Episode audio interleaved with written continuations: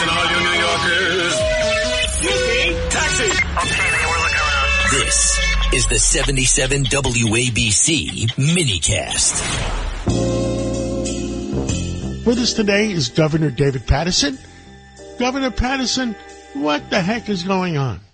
Well, here we are on March 3rd of uh, 2024, and we're starting to get into the real campaign season. President Trump is running away with the Republican nomination. Joe Biden's sort of walking away with the Democratic nomination because he's unopposed. And so I thought we'd talk a little presidential immunity. Earlier this week, the Supreme Court Tuesday uh, decided that they will hear arguments in late April or as to whether or not the president has presidential immunity for the time that he's in office, or he would have presidential immunity for things that happened when he was previously in office. Now, I think that it's kind of an interesting question because you we do give our uh, highest ranking leaders leeway in a lot of different places. But I can't see how this Supreme Court would come back and grant him that. The other thing that I don't think President Trump would like is if he wins, it also means this presidential immunity for President Biden. So that'd be end of the the impeachment proceeding against him. So I think that this was, I think, something that the president did, but you know, after the array of different lawsuits he's had to face, you know, you can feel like you're boxed in a corner. I felt that way when I was investigated as governor, so I understand that, but I don't think he can win this round. So, what are we saying about President Trump? The Supreme Court speaking out like that, does it freeze some cases? Does it freeze all cases? Or wh- what are you saying? I think it's just the general policy as to whether or not you could investigate or charge a president of the United States other than in an impeachment hearing. In other words, right now, we never really thought about these things years ago.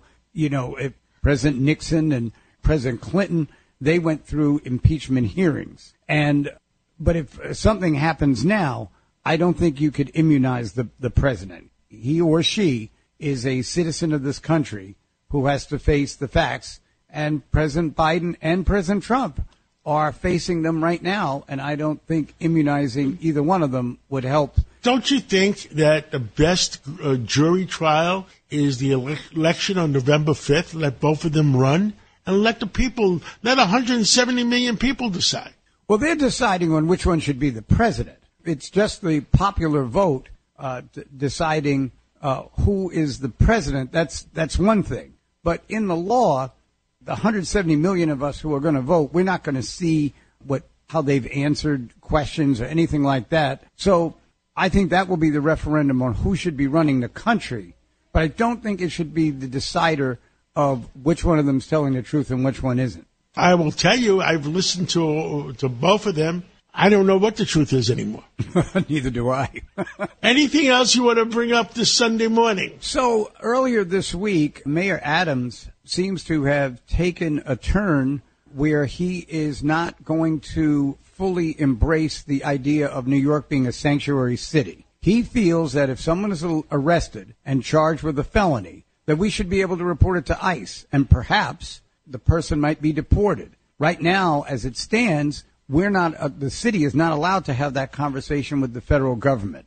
I think that in a different time and in a different place, I think uh, New York City's government tried to, as the Statue of Liberty does, open our arms and say, bring your dreams to me. But right now we're in a situation where we, we have nearly 200,000 migrants. We have migrants living in extremely crowded places in private homes because they were kicked out of the migrant shelters and it's driving a lot of them into criminality it is the only way they survive and some of them are criminals who came here in the first place. So I think once again this is an example of Mayor Adams not sticking in adherence to a strict policy from day 1. He has evolved and he's involved to the point where I think his take on the migrant issue is better than anyone else was talking about. Governor Paterson, let me ask you, to the best of your knowledge, is the sanctuary law a real law or has it just been practiced? It's generally a policy. It's it's not something. It's not a real law.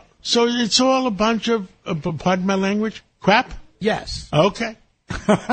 We, So in other words, Mayor Adams, if he chose, he could put his foot down and say, that's it. That's it. I've had it. And I think that that's about where he is right now. And that's why he has talked about this earlier this week about how right now in this place and in this time, that kind of benefit that we were allowing people, we can't do it right now. Governor Paterson, thank you so much for coming on this Sunday morning and thank you for your wisdom and God bless America. I just pray for our country. So do I, but it was great to be down here on a Sunday morning in the studio talking to you.